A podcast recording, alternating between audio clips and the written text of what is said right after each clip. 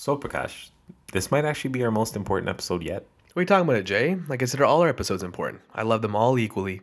I mean, important in terms of the good that this one can do. Per your analogy, not every kid is equally useful to the world. wow, that's probably the only joke we'll be able to squeeze in this episode. Because in this episode, we tackle mental health. Which is a pretty heavy subject. While we usually try to lighten up the conversation no matter the topic, we do want to do this one justice, so our focus will be to ask clear and meaningful questions. The good news is that our guest, Benjamin Leikin, is not only an expert on the topic, but a relaxed and passionate dude as well, so it won't feel heavy handed. And I have to imagine that this is a topic that touches everyone's lives, and I'm no exception. To be frank, mental health challenges have been present in my life ever since I can remember, before I ever understood it, and definitely before it was ever openly discussed. It's also been an increasingly important issue in my adult life, as loved ones of mine have been severely affected by it. It makes me wish that I knew more about it earlier on, but it's definitely never too late. And real talk, you know from our regular conversations that this is something I constantly struggle with as well. My friends know how often I have to try to balance my personal desire for success with my own happiness, and how sometimes I choose my ambition at the expense of my own health, which to this day, I still don't know how to manage. But I do know that it's a challenge that you have to work through one day at a time. But enough about us. How about some quick facts to get this episode started? For sure. According to the Center for Addiction and Mental Health, also known as CAMH, one in five Canadians experiences a mental illness or addiction problem in any given year. And by the time Canadians have reached 40 years old, half of them have or would have had a mental illness. And looking into it, around 4,000 Canadians die by suicide per year. That's an average of approximately 11 suicides a day. The good news is that the overall trend for suicides is declining, but it is still the second leading cause of death for people ages 15 to 24. Also, at least half a million Canadians a week miss work due to issues with their mental health. And get this the cost of a disability leave for a mental illness is about double the cost of a leave due to a physical illness. Wow. Lastly, investing in mental health initiatives such as parent education and early childhood education result in better outcomes for mental health problems and illnesses such as depression and anxiety. So that means for every dollar invested, we as taxpayers save anywhere from $1.80 to over $17.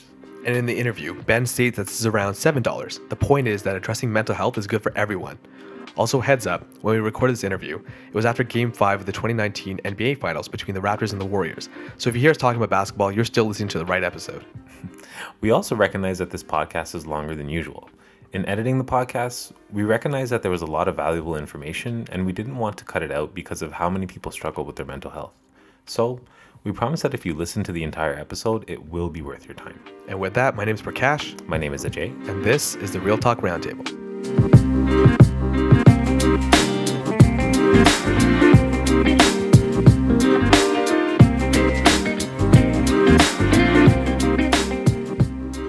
Welcome to the Real Talk Roundtable. With us today, we have Benjamin Leikin. Ben, thank you so much for joining us today. Thanks for having me, guys. It's our pleasure. Benjamin Leikin is an accomplished and sought after leader in Canada's mental health community. He's a supervisor of Ottawa Public Health's mental health team, co chair of Suicide Prevention Ottawa, and is on the board of directors for the Canadian Association for Suicide Prevention. Benjamin has developed and led major initiatives from the local to national level, such as the Have That Talk anti stigma and education campaign, the National Mental Health Caregiver Guide, and succeeded in making the City of Ottawa the first city in Canada and largest in the world to offer suicide prevention workshops to all city staff. Benjamin has been recognized for his passion, innovation, and leadership in the field, and has received several awards for his work, including the one from the Center of Addiction and Mental Health, otherwise known as CAMH, who named Benjamin as one of the 150 leading Canadians for mental health. So, Ben, to kick it off, I'm personally feeling anxious about a situation right now. At the time of this recording, Game five of the Raptors versus Warriors series has just happened last night. We lost by one point. I just want to get your thoughts on the Raptors right now. Oh wow, it is. Uh, that was stressful. Yeah, really stressful. It was an incredible run near the end, where Kawhi just looked like he was going to take it over. Um, some definite questions around at the 12 second mark. Did they forget that they just needed two points to win the championship. it, was a, it was a weird feeling. I, I, couldn't figure it out. It was just it felt like it was a preseason game for 12 seconds there. Yeah. Um, so yeah, I'm pretty uh, I'm pretty shook as well. Uh, certainly, it was stressful, but I do think uh, and Jay from Jay and Dan on TSN uh, boldly predicted a game six win. And I'm feeling that same vibe. Uh, I'm feeling like we're going to go in there and and uh, and shut it down. In talking about Game Six, I really hope that it's the one that we win. Even though it's an away game, it'd be great to win in a home game. But I'll take anything at this point for that ring. Um, and you know what? Game Game Six for the six, not a bad ring to it. So hopefully, when this episode is uh, published, that it's in celebratory news, and we're not looking back at this as, oh, remember when we were hopeful? yeah, yeah, good to be hopeful. I will say we'll get into that later, but but but being hopeful is is a major factor. Well, let's get right into it. So, on a more serious note, let's start with your personal motivation on why you got involved in this field. Why is mental health awareness so important to you? Yeah, thanks. So, so from a from a young age, I I grew up in a household uh, with a dad as a, a clinical psychologist, um, and I was really fortunate in that mental health was something we talked about in the home. Uh, we we we had support from from our parents, but it wasn't it wasn't strange or looked upon negatively at all. That if we had to talk to someone else for for any reason, it was encouraged by our both of our parents and our family um, so we grew up in grew up in that way, which was wonderful. But as I started to come through my teen years, um, a family member of ours was struggling with their mental health in a pretty significant way. Uh, a good friend of mine from school was struggling with their mental health in a, in a significant way, and it really rocked me to my core and really shook me up how how much people pulled away and and how much people didn't lean in to support them in the same way that they would if it was any other chronic health issue. And I remember thinking at probably around 14, 15, just how unfair that was that they weren't getting the same love and support and people weren't coming by our house and dropping off food and flowers and get well soon cards uh, like they would for other health issues. And I remember having that feeling saying, I, would like to do something about that. I, I, I, don't know what, and I don't, you know, I don't think I had that figured out, but, um, and I didn't even know the word stigma um, but but I but I felt it, and it really rocked me to my core. And I thought at that time I'd like to do something about that. And that's kind of what we wanted to ask you next. You know, this is first of all an astute observation at your age to kind of realize that. But with the exception of your your household kind of circumstances, where you said your father was actually in a profession in and around something that made it more comfortable to talk about this, um, you know, a lot of people's lives, like Prakash is saying, are impacted by this um, they might recognize it and they might recognize that kind of disparity between a physical illness and a mental illness and the way people approach it. But not many people, and not saying that they should, but not many people make that next step into actually getting involved um, and promoting awareness. So, what was that that watershed moment for you? What, at what point did you actually decide to get into promoting mental health?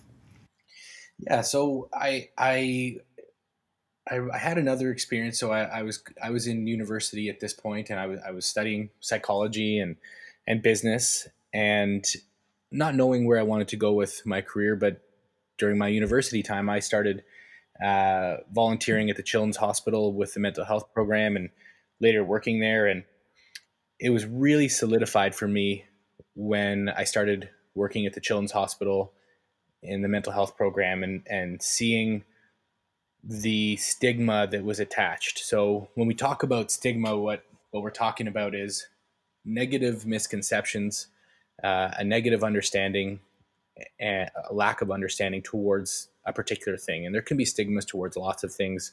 I was a skateboarder as a kid, and there was certainly a stigma associated with me and my skateboarding friends skateboarding around like we were going to cause trouble when in fact we were just looking for a good set of stairs to jump down or something like that. But but so stigma can be attached to lots of folks, right? Different cultures, uh, genders, and and mental health and mental illness are no different. You were instrumental in getting the city of Ottawa to work towards providing all 17,000 employees with Safe Talk training. I personally have done Safe Talk training through university, but for our listeners, what is Safe Talk and why did you push for this training to be implemented specifically? Yeah, thanks. Thanks for that. So, so Safe Talk is a, a three-hour workshop that takes the the individual participants through the the kind of the idea and the notion that individuals around you, including yourself, uh, might be thinking about suicide, and introduces us to the idea that it's not such an absurd or out there notion that that people might have those thoughts, and in fact, it very much in some ways is a, is a part of being human. Is it's about thinking about life, thinking about death, and thinking about pain and and suffering, but also thinking about hope and hopefulness and and being connected to others. And so it, it introduced us to the idea that individuals might be thinking about suicide and takes the participants through what are some warning signs. I don't love that word warning signs, but what are some uh, it's actually what it's called in the in the workshop is invitations. When we when we give somebody an invitation, we expect in some way to get a response. And even unconsciously, most times, really unconsciously, individuals who are thinking about suicide are, are providing invitations to people. So it can be in the things that they're saying, uh, in terms of, I don't want to be here anymore. It could be giving away possessions. Uh, it can be their demeanor and their and their attitude has shifted drastically over the course of of weeks. So it's not a, a you're not looking for a change over the course of one day, but but over the course of weeks. And so it, it opens up people's eyes and thinking to to what might someone's invitations be and then it allows you to practice having that i'll be honest difficult conversation about asking someone and when you ask them asking them in a really compassionate way what you've been seeing hearing and learning so that the, the question uh, that you're posing to them doesn't come out of nowhere so uh, you're going to bring up examples and you know someone's name is dave and you say to dave you know i noticed you've been missing work a lot and uh, that's really unlike you, and you haven't been coming to volleyball or trivia night, and uh, and you, you haven't been, you know, kind of acting like yourself a lot, David. So I wanted to check in with you, and I care about you, and um, I was wondering, Dave, are you thinking about suicide? So it doesn't come out of nowhere for Dave. You're you're giving him the rationale and the reason, what you've heard and sensed and learned. Uh, and then you're going to listen, and, and then your role after that is to is to help connect them to uh, someone who can take it from there, a distress center, 911 if, it, if you have to, but, but, and, and letting them know you're there for them. And for, for most times that conversation happens, uh, people are concerned and scared to have it for fear of the person getting angry at them or, you know, that's going to have negative ramifications. From, from studies, what they found is that the vast majority of the responses from the individual is that of relief. Even if they're not thinking about suicide, that someone cared so much to frame it in such a way uh, to show respect, to show caring. And a lot of times we hear, no, I'm not, but thank you. Um, and maybe later they come back to the person or, uh, and if they do say they are, uh, most of the time they're, they're open to being connected and, and, uh, and that's part of the training. You learn about local community resources and uh, you go through an activity and exercise, uh, a mock run through of how to connect someone over. So it's, it's a really wonderful workshop and it's part of uh, it needs to be part of a, a, more comprehensive plan of what we're doing around suicide prevention. So it's one piece of the pie of suicide prevention. It's got you know about twelve pieces of the comprehensive suicide prevention pie, and that's really a, a really important one: awareness and education and, and training. You know, Ben, when it comes to physical health, if it were something around like let's say CPR or training someone how to use a defibrillator, there's a very clear benefit there, and I'm sure that the uptake for that kind of training would be, you know, met with a similar kind of of open mindedness. Um, but I do find it amazing, like you said, that people were so open and supportive of trying to get uh, public servants trained with Safe Talk. But what I find odd though is that difference between mental and physical health, where sure, they're supportive of the training, but yet we still don't talk about the illnesses themselves or those who might have a mental health challenge the same way. So what I'm really curious to know is, you know, we're talking about training, it's easy to talk about, but in your experience, what typically gets in the way of actually talking about mental health openly? Yeah, so it's a great question. I think I think it takes takes us back to that word stigma and and understanding what what stigma is. So when we when we talk about stigma, um, I think there's this uh, I, I feel, anyways, I think there's a misconception sometimes around fully understanding what it is and what it does stigma. So, so I was saying before, um, there's there's different types of stigma, right? So there can be stigma that we hold for ourselves, so self stigma. There can be societal stigma, cultural stigma, workplace stigma. So that's a negative set of beliefs or misconceptions about a particular group. Well, how would you how would you characterize that though, Ben? Like, what would be an example of, let's say, a social or, or cultural yeah, stigma? Yeah, for sure. So, so uh, an example would be uh, starting with a, a cultural one would be some languages don't have a word for mental health and mental illness, hmm. and that's a historical that's a historical piece that uh, some some cultures and and some uh, parts of of the world uh, see it as uh, something other than a health related issue, and so that that comes back to the definition of a a, a negative misconception or or a misunderstanding about the topic. So so by not being able to name it, by not being able to connect it to a health condition, that puts certain groups at a real disadvantage that when they are going through it, how do they speak about that? And how do they feel supported and trusted um, to name something that doesn't have a name? So, so that would be a cultural one. Societally, uh, this is the one that, that, one of the ones that hurts me the most when I when I see it is we do such a great job of supporting individuals who are going through various health conditions, right? And I mentioned it before. One of our go-to reactions when we hear about that is getting a card, perhaps you know making some food. But when it relates to mental health, in particular, someone who, who's having struggling with their mental health and and or having an onset of mental illness or living with mental illness, we're much more reluctant and hesitant to reach out to that person for fear of not knowing what to say, perhaps, or uh, that that we don't know what to do. When in fact, in reality, it's the exact same thing to do as someone who would be struggling with any health condition, any health condition at all. What that person needs is for the people in their life that care about them and they care about is to feel loved, is to feel supported, um, and not feel ashamed and ostracized. And so, you know, what I'm seeing in society at a, at a sort of a macro level is we're doing such a great job at supporting you know, to our basketball talk earlier, DeMar DeRozan when he came out about his mental health struggles, and Kevin Love and and other famous people, if you will, because that's not right in our face, and that's not someone in our circle.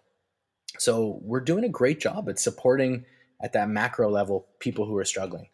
But what we're seeing is when it comes to yourself, so that self stigma. So when an individual themselves might be struggling, uh, or someone in their life, that's where we're seeing the breakdown and the biggest negative impact that stigma has is two things. One is it prevents people from getting help soon or or at all. And we know from any health condition, the sooner that we can get uh, support and treatment from a health professional, be connected to peers, the better the outcome is going to be. So stigma really prevents people reaching out early or at all. And the second thing it does, uh, which can almost be as damaging, even though it's not about treatment, is is it robs people of having a support system going through it. Recovering from anything is near impossible without a support system. And sometimes that can be because the individual hasn't told their friends and their family for that fear of feeling ashamed. Um, or it's because those friends and family don't know how to support it and, and might feel um, a negative misconception about it. So I think we'll, our, our, our yardstick for are we improving with stigma has to be against those two things.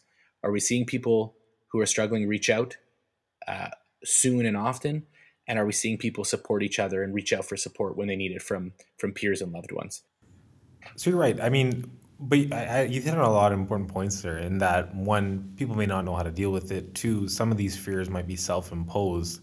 Um, and while I think risk might even stem from the stigma, are there actually are there any actual genuine risks about you know talking about this openly like what what might actually stop someone that's that's a real fear not that you know what you feel is not real but that there might actually be some blowback to, to speaking about it openly sure i think you know i think to be really honest with you guys one of the toughest spaces is online and I, I think what's really important for people to consider and why i say when, when i when i say what i'm about to say is I think you have to choose and you have to pick when you're ready and you're comfortable to speak about your own mental health.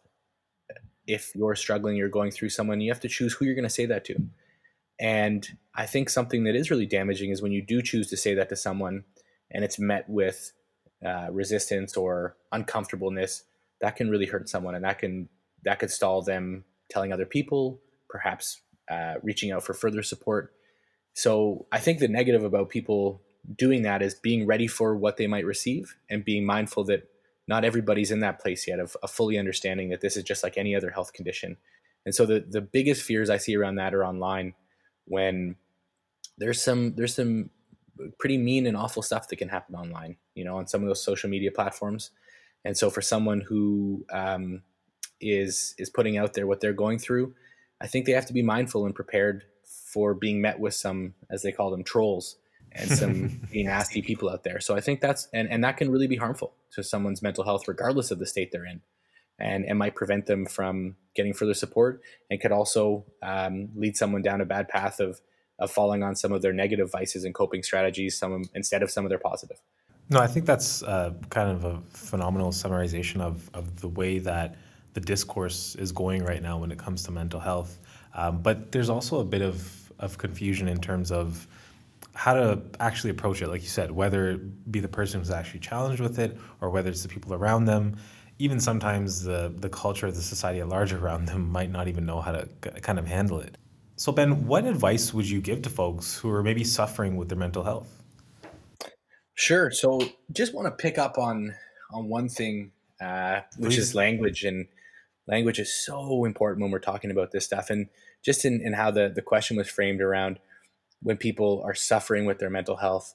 So I think I think it's really good to take a step back and, and actually just kind of break down that sentence. And that's to say we all have mental health and we and it's on a it's on a spectrum from doing well one day and and struggling the next day. And that doesn't mean we have mental illness. So I think it's important that when we're talking about mental health, instead of framing it as for those who might be suffering, uh, to really look at it as for individuals who their mental health might not be as positive as it should one day. And when we're talking about suffering, we're we're going into a place of we're already assuming and we're already making assumptions, uh, and it and it does fuel stigma a little bit about we picture um, the awful the awful picture that that a lot of time media runs of when, when there's a mental health story, it's a boy in a dark hallway and his knee, you know, he's got his head in between his knees, and that's the picture that we use when we talk about mental health.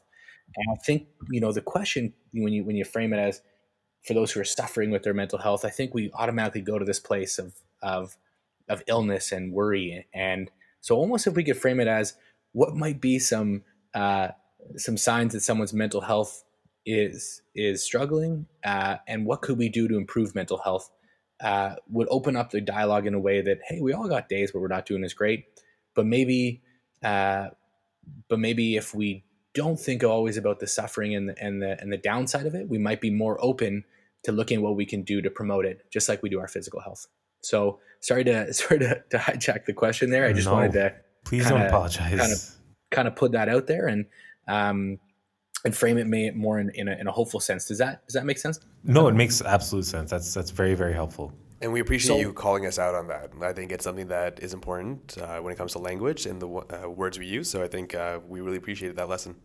What advice would you give to folks who are maybe challenged or struggling with their mental yeah. health? Yeah, so so I think the the important thing for us to do is is to treat our brain uh, is to treat ourselves uh, as as strange as, as it is to say, uh, but I love using these metaphors.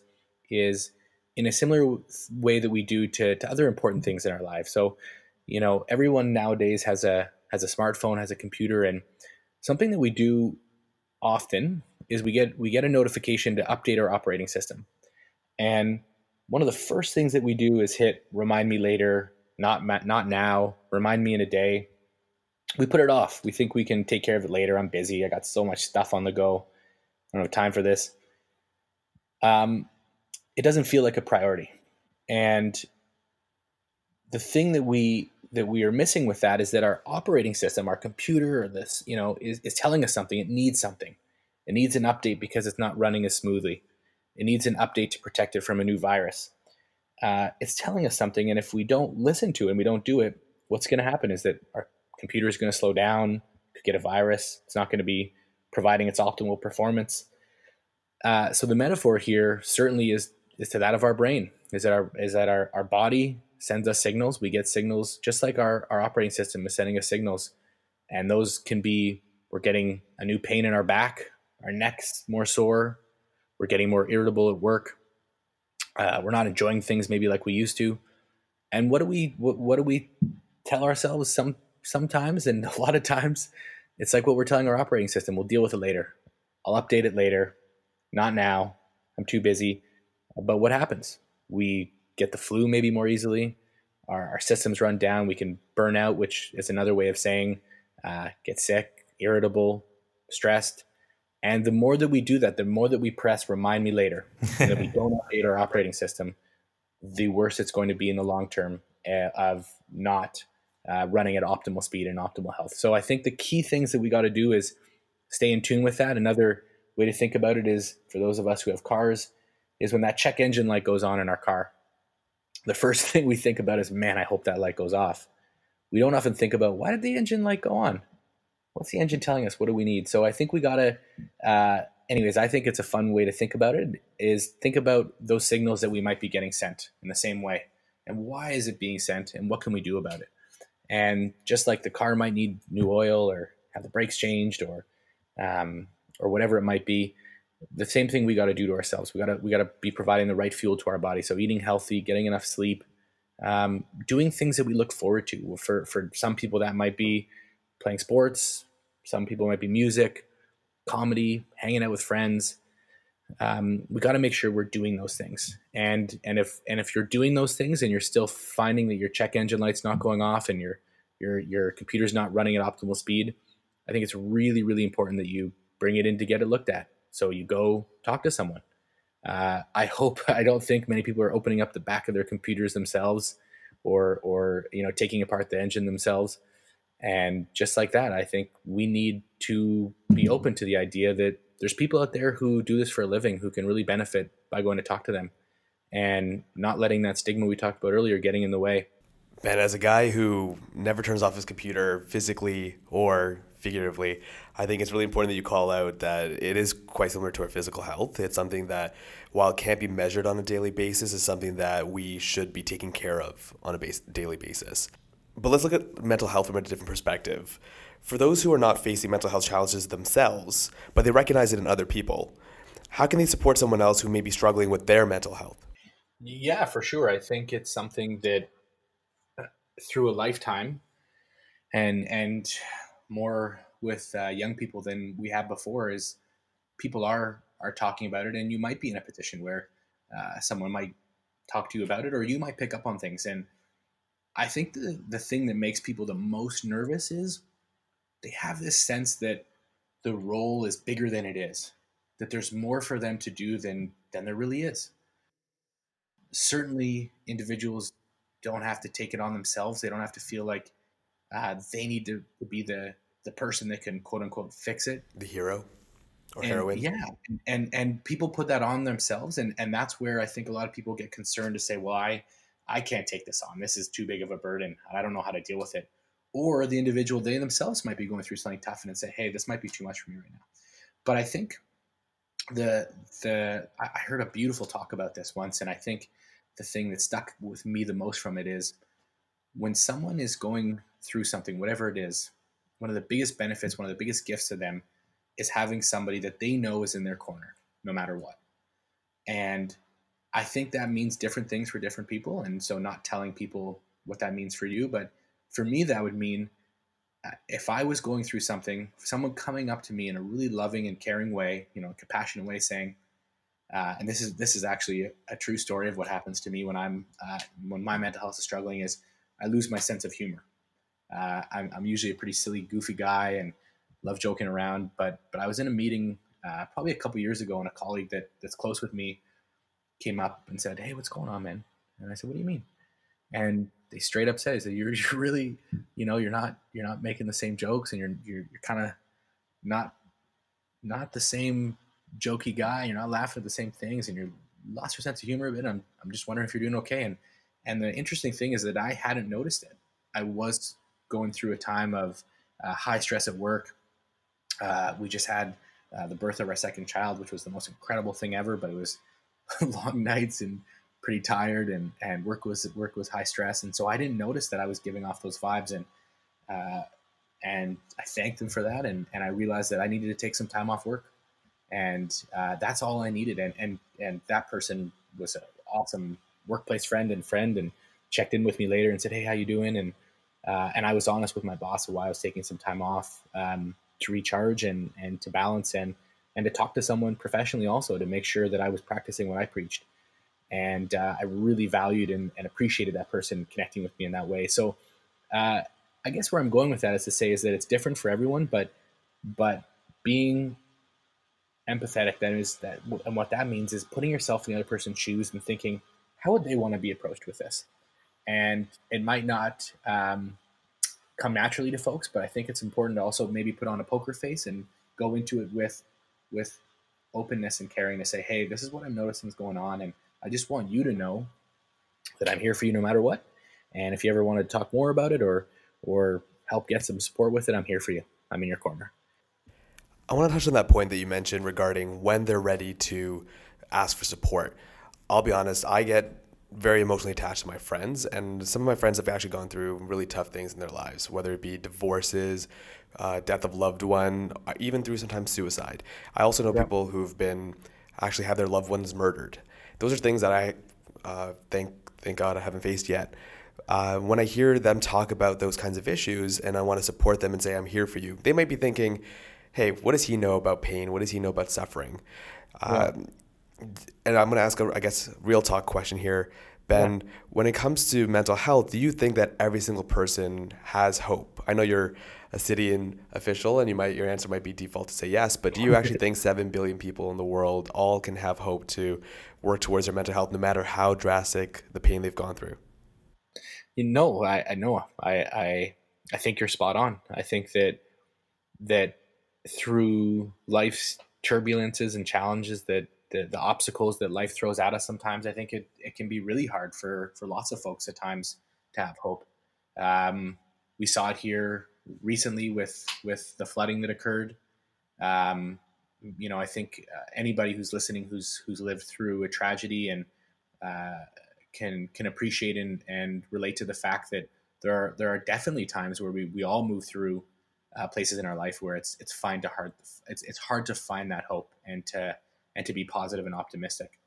Um, so I think so I think no I think you're spot on that that it's not all sunshine and rainbows as much as I'd like it to be and and uh, uh, as much as that would be wonderful.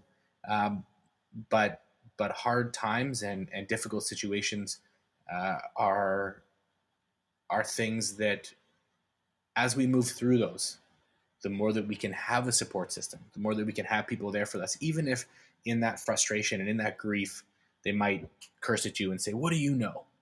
What do you know?" And like you you had mentioned, you know, what does this guy know about that?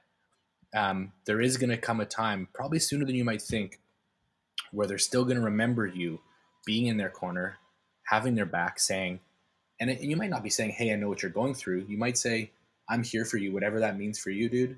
Or dudette, you know, uh, I'm here for you. Um, and if there's something I can do, this is genuine. Um, I'd like to do it. And I don't know, I might not know what that is right now, and you might not either, but I just want you to know that.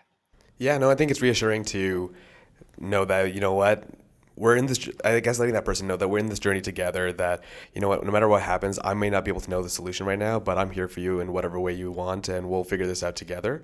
And also yeah. letting that person know that, or the person that wants to help know that it's at the end of the day, you can only do so much. We're only human. I think it's you do the best you can, and you hope for the best. There's only so much I think you can ask of a person, and I think keeping that in mind when you talk to these people is something to to keep in to keep in mind.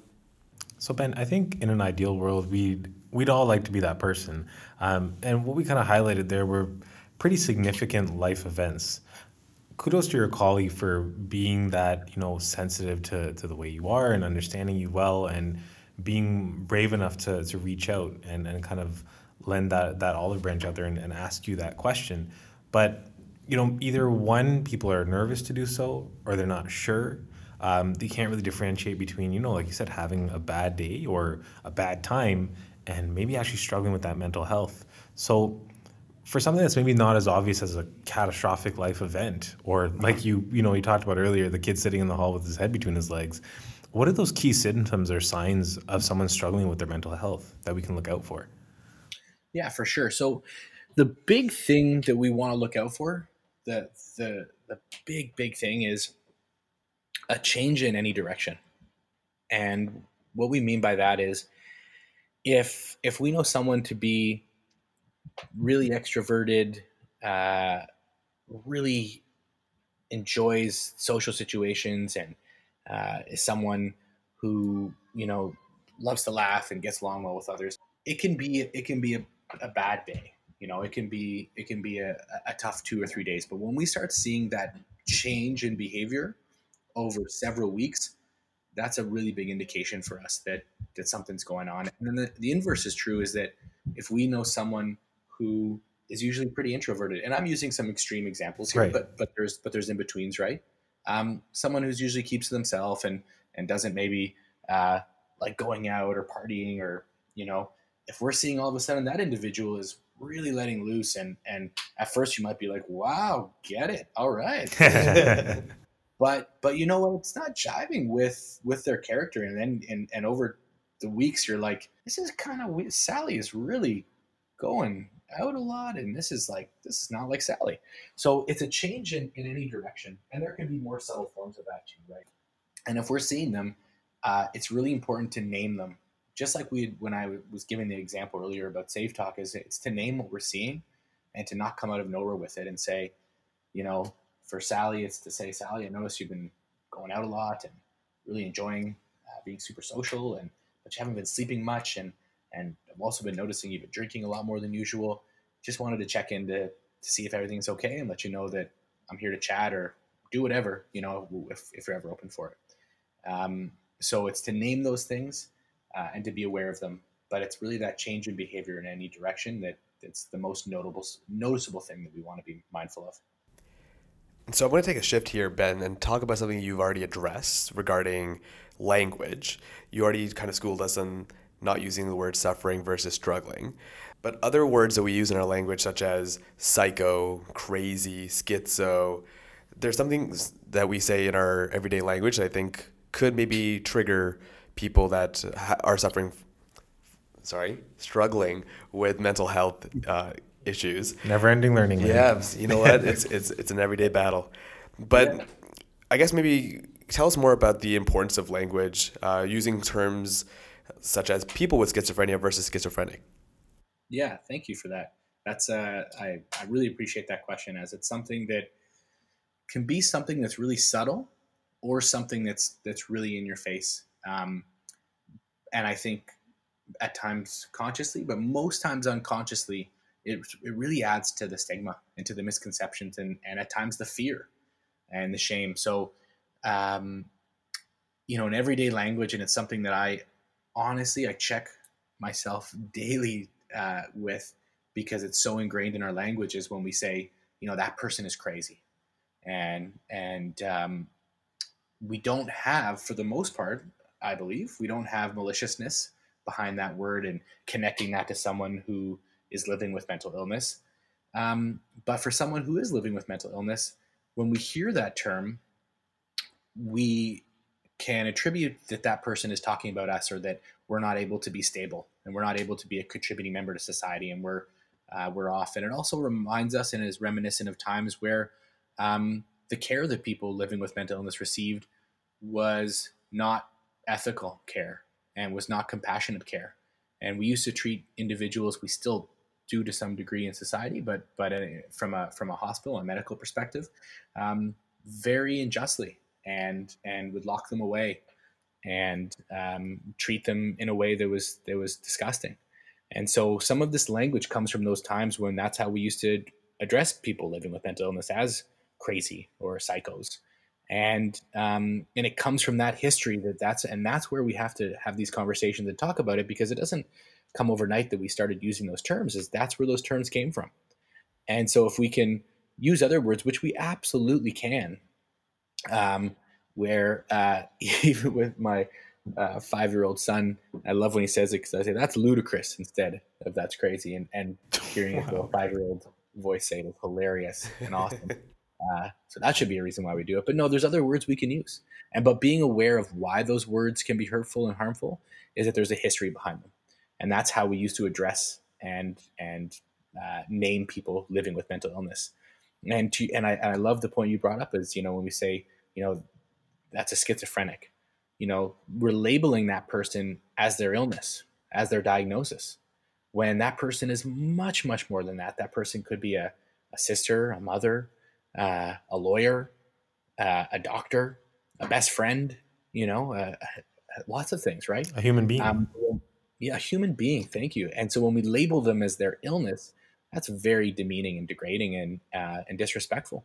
And so if someone's living with uh, diabetes, you know, that person's a diabetic is something we've heard. Also, we should get away from that. But we should not label someone as their illness. We should, um, that person's a cancer. I've never heard that before. that, that person's living with cancer, and we um, and we immediately become empathetic and and um, you know think of what can we can do for that person and how hard that must be, not um, how awful that person or how scary or um, or anything else, right? So I think we we we aren't our illnesses, we aren't th- those labels. We need to shed them. So our language is important. I'm glad you call it a safe space because what I want to do is kind of challenge our perspective because Ajay and I as well as yourself, I think we're on the same page that language is important. We want to be conscious of the language we use. But I'm going to give a voice to the critics out there who might provide a counter argument or a challenge to what we're saying, if that's okay. Yeah, for sure. So maybe folks out there are listening to this conversation and saying, well, you know what? When it comes to language, I actually don't put that much thought into it. They're just words that I use to say feelings, but I'm I use hyperboles all the time. Maybe I say the word like, you know what, that's insane. And I mean it as radical, but I don't actually mean it as something that has to do with a medical disorder. Or when I talk about committing suicide, I don't know the history behind the the act of committing a crime. So when I say it, there's no malintent there. Should we really put this much meaning behind language? Is this something that I really need to concern myself about when there's bigger issues in the world, quote unquote? Yeah, for sure. And and and to those people, many of whom uh, I'm sure are people that are my friends and my family and people that I love and care about, to, to many of those people, I would say, why not try? Why not make the active and conscious attempt to change it? Because what is it going to do to us? What is it? What is it going to provide in our life by using a term that we don't believe to be harmful or thinks harmful. Um, I, I, don't see that as as any any way to um, make our lives harder or more difficult or be uh, overly sensitive or, uh, or anything like that. So I say, why not try? You know, and, and if and if you don't think that it holds weight and uh, and and you think it's kind of silly, hey, teach his own. And and uh, you know, I hope that uh, you'd be open to it, open to the notion of it. Uh, but if you're not, that's okay. But but please know that there are many people out there where where it is harmful to them and it does hurt. And for people who have lost individuals to suicide, um, and who are grieving, and for people who are living with mental illness, um, they would tell you that that it can be really harmful and really hurt them. And uh, so, um, but I say, why not change that behavior and why not try? You know, to be open to it. So, you know, Ben, we spent uh, quite a bit of time talking about uh, reaching out and maybe who we can reach out to, uh, even if you're not someone who's necessarily struggling with your mental health, how you can help someone reach out to you or to a professional.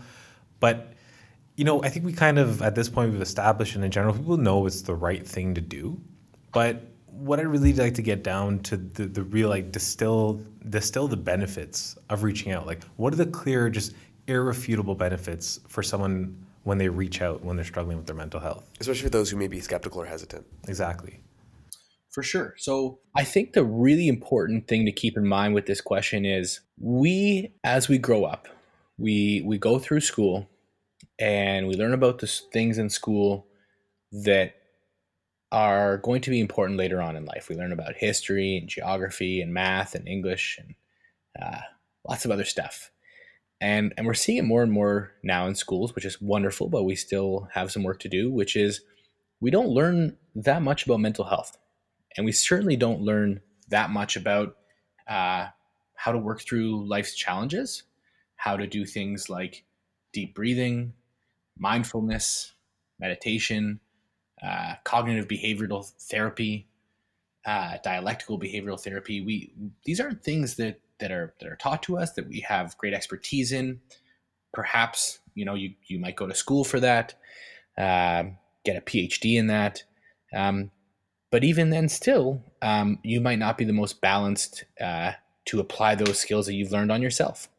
And so where I'm going with that is to say is that these are not uh, the things that you would get from talking to a professional are not things that you would innately know how to do, are not skills and, and knowledge that you would have. And it is so evident to me as someone who's gone to talk to someone professionally um, that it helps us and allows us to see things in a different way.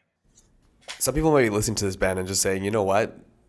I've gone through some really hard things, like part, my partner cheated on me. I've uh, I have daily thoughts about existential dread. You're telling me that simple exercises, just as breathing, will make that go away or will help me out. What would you say to those folks? I would say I am so confident that it might not take those thoughts fully away. It might not solve all the problems, but it absolutely will contribute in a positive way. There's no doubt in my mind that if you if you really leaned into it and you really gave it a chance, that it would help. Would it would it take away all those dreadful thoughts? Would it take away the pain? Um, perhaps not, but would it contribute in a in a positive way to getting you on the right track to um, to being in a better space? I feel super confident in that, and and and the science is behind it. There's the the evidence is behind it. The research is behind it.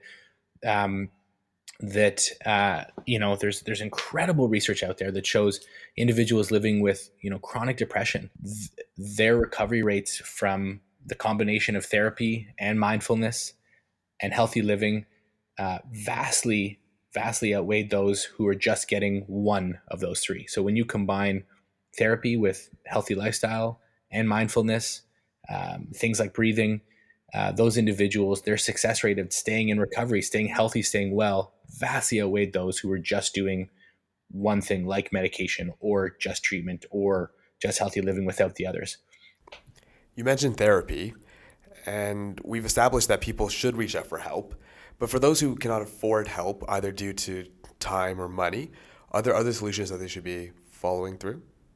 For sure. I mean, we we we do live in a in a caring, thoughtful society, and there is lots of options. You know, wherever possible for someone who is um, going through some challenges with their mental health or having mental illness, absolutely uh, therapy from a, a, regulated health professional is the way to go. Uh, when medication is needed, take that medication, combine it with therapy and healthy lifestyle.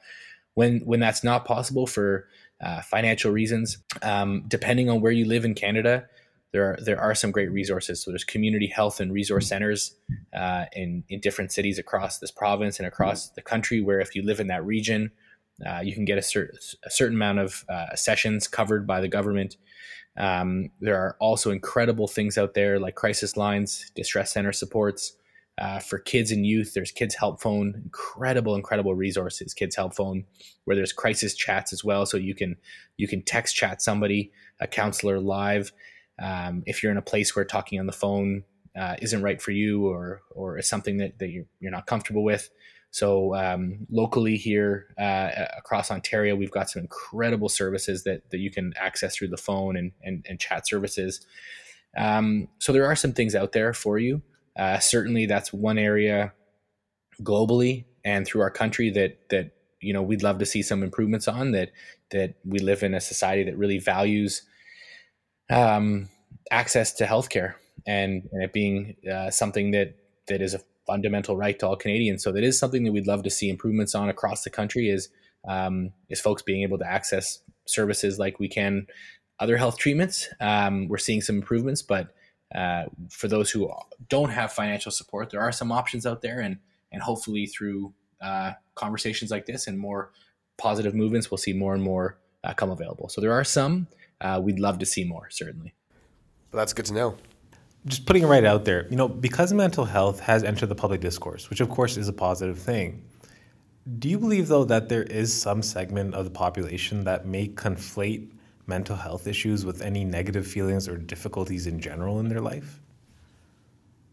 You, you know what? Yes, for sure. Uh, I, I do, and and that's part of the the education and the awareness and um, that we need to be having. Uh, but it is also something that uh, we we've we've talked about in the past that you know when someone says they're starving when in fact they're hungry. Um, and it's about back to language. So when someone says and this is what we hear this from our our, our friends working um, as clinicians in the school board we hear all the time a young person's coming to them and says you know i'm depressed and i'm anxious. And i think what's really important is that we don't discount what that young person's feeling and that we don't take what they're saying seriously, but that we also use as an opportunity to talk to them about what depression is and what anxiety is, and, and also learning about what is going on in their life. Um, so I think in that example, I think it's great that that young person is reaching out to a counselor at school and and letting them know that they believe themselves to be depressed. Um, and in and in some cases, and in many cases, they might be, and in some cases, and in many cases, they're not but I think it's a great thing that they're sitting in their counselor's office or their social worker's office uh, and having that conversation. So, is it is it hurting the the dialogue? Is it is it harmful? I don't think so. I think what's important is that uh, that we treat everybody who's saying these things to us. We we give them the benefit of the doubt, and we we take an empathetic approach, and uh, we learn about what they are going through to figure out what we might need and in some cases we that person might need someone that they trust to talk to and that and that conversation might do it for them. They had a really tough day and so they're telling us oh this day is so bad. I'm so depressed. And and saying okay so tell me about your day and then you don't have to challenge them to say well i don't hey josh i don't think you're depressed. I think you just had a really shitty day. I don't think you need to do that. Um, i think you need to to listen to josh and, and be there and, and have his back um, but I also think it's important when the opportunity does provide, maybe not within that moment, but later down the road, um, to let them know what they're going through is totally normal. And that we all have peaks and valleys. You know, I was sharing earlier that we all struggle at times. Uh, we all have days that we're, we're not feeling our best selves, where we need a boost, uh, we need a break, and we should be taking them. We should be listening to ourselves. Um, so I think the language and the more open we are about this conversation, the more we're hearing some of these used thrown at times that um, that, that it might not be accurate. But I don't think it's harming the discussion. I don't think it's uh, hurting any uh, hurting anybody. I think uh, for those individuals who are living with mental illness, we want to be respectful to to what they're going through and and to their realities, and not diminish what they're feeling. Uh, but if somebody is saying that they feel that way, we should take it seriously. But then we should also look for an opportunity to have a conversation with them, maybe not in that moment, about what they're really going through and what they're really feeling and helping them choose the right words.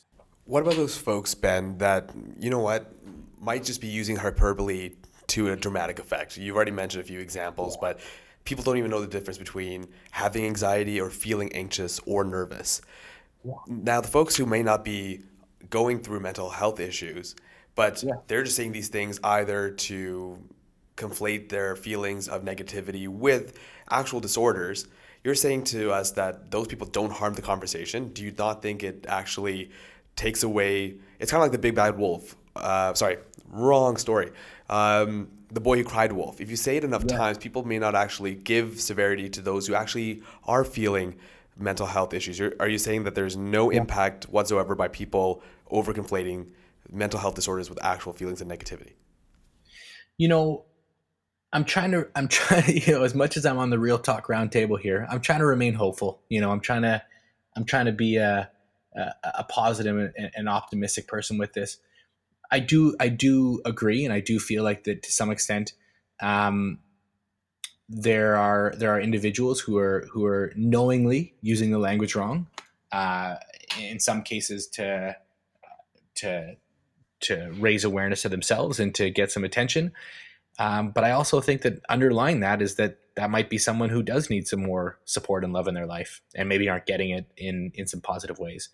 Um, but I also think that uh, I love the the the boy who cried wolf example. It's actually a story that I uh, I tell to my son often when he says that his brother hit him when he really didn't, or uh, or other silly things that he tells me. And I use that example a lot with him. Um, and I think what's different from that story than someone saying, uh, for example, I, I, I have anxiety, I have anxiety, I, I, have anxiety, and you know by the fourth time someone doesn't listen to them, um, is for us to stop and ask that person who's saying that and saying, well, what's going on? What are you feeling?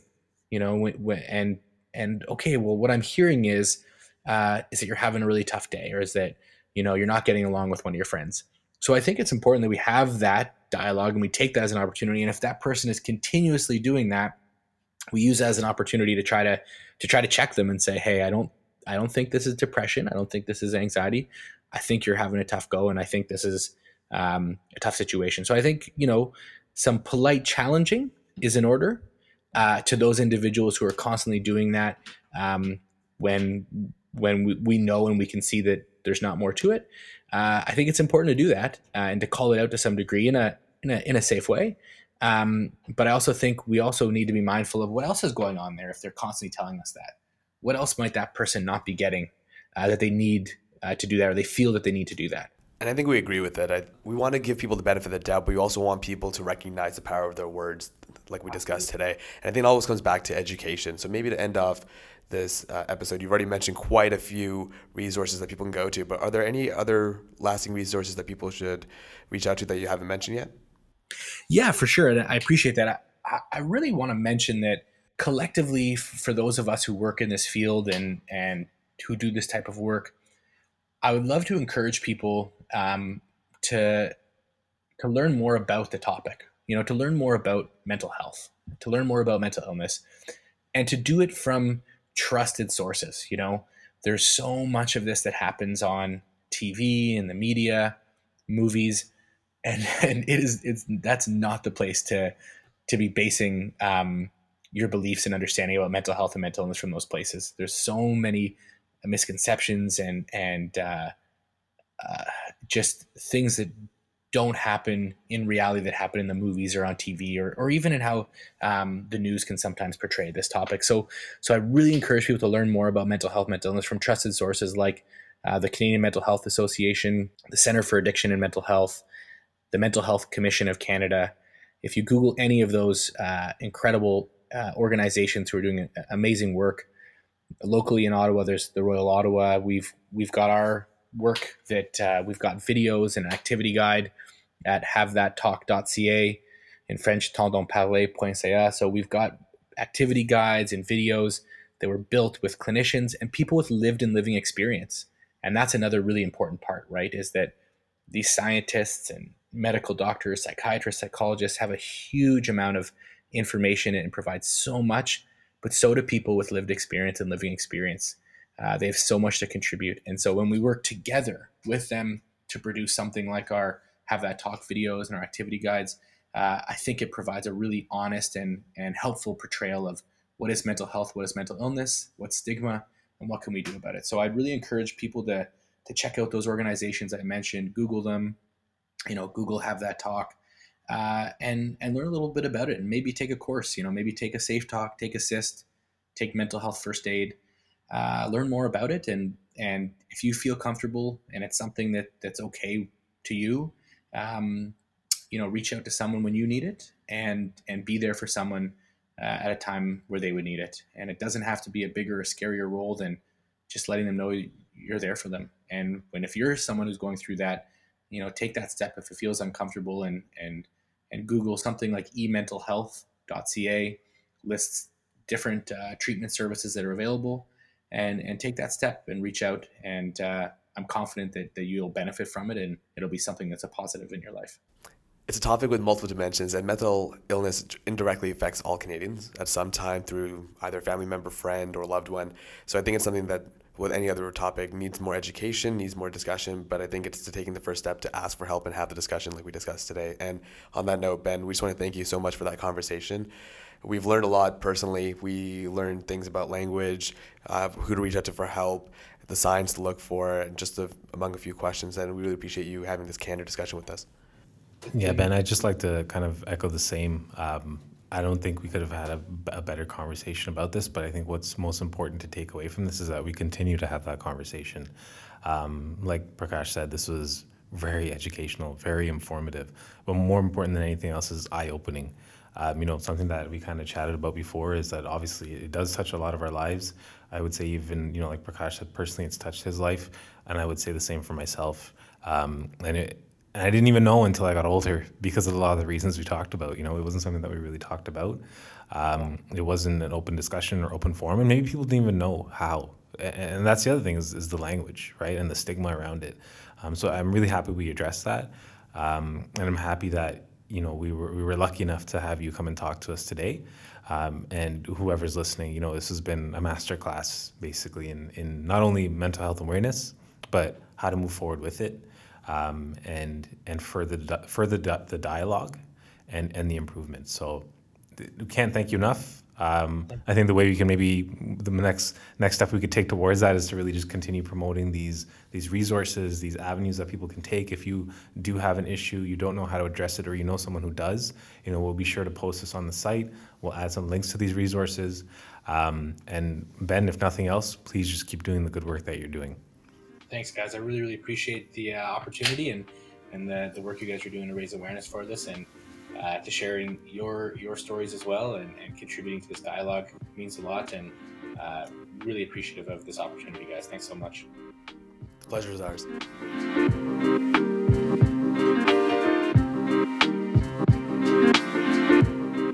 So it looks like the Raptors did get that Game Six win. Listening back to the interview was a good opportunity to reflect on how far we've come. What do you mean, our podcast? No man, the Raptors, North American champions, baby. But in all seriousness, not to toot our own horn, but those were some tough questions we asked Ben, but we do appreciate him answering them as openly and candidly as possible. One of my favorite things about this episode is how we were able to speak so openly about heavy topics such as suicide. We really appreciate Ben being honest about the risks of talking about mental health online, as well as how to discuss mental health responsibly. Talking about mental health is the only way we'll overcome its challenges.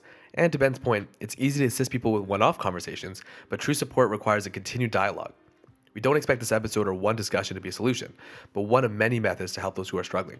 But you do need to ensure that you're ready to have those conversations, as well as take care of your own mental health first when trying to help others, and not be a martyr.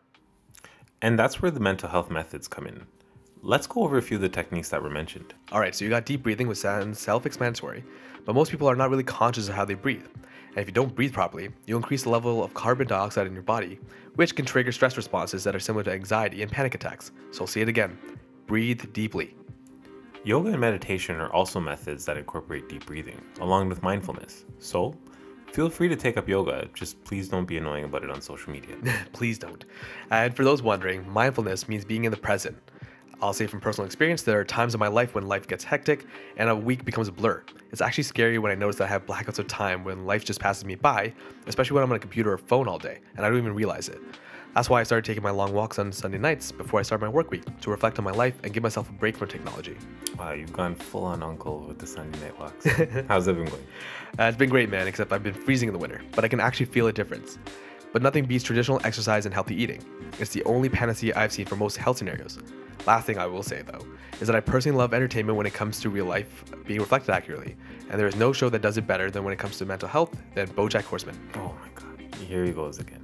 Listen, stop trying to get me to watch this show, okay? Jeez, man, lis- listen, hear me out, man. It's one of my favorite shows of all time, and the reason why I'm mentioning it in this podcast is because it tackles depression and self destructive behavior in the most realistic way I've seen, while also being witty with its humor. I know most fans of the show appreciate its take on the subject, making them feel less alone and adding perfect irony to the fact that TV's most human character is a horse. All right, I didn't know we were sponsored by Netflix, Now you know. but your love for horses pretty much covers it. For our listeners, don't forget to follow our social media pages on Instagram, Twitter, and Facebook for updates. As always, feel free to share your comments with us, and if there are any future topics that you'd like us to explore, please let us know. Finally, if you like what we discussed today, feel free to share it with your family and friends. As always, we do appreciate the support. Thank you for listening, and we hope you'll join us on the next episode of the Real Talk Roundtable.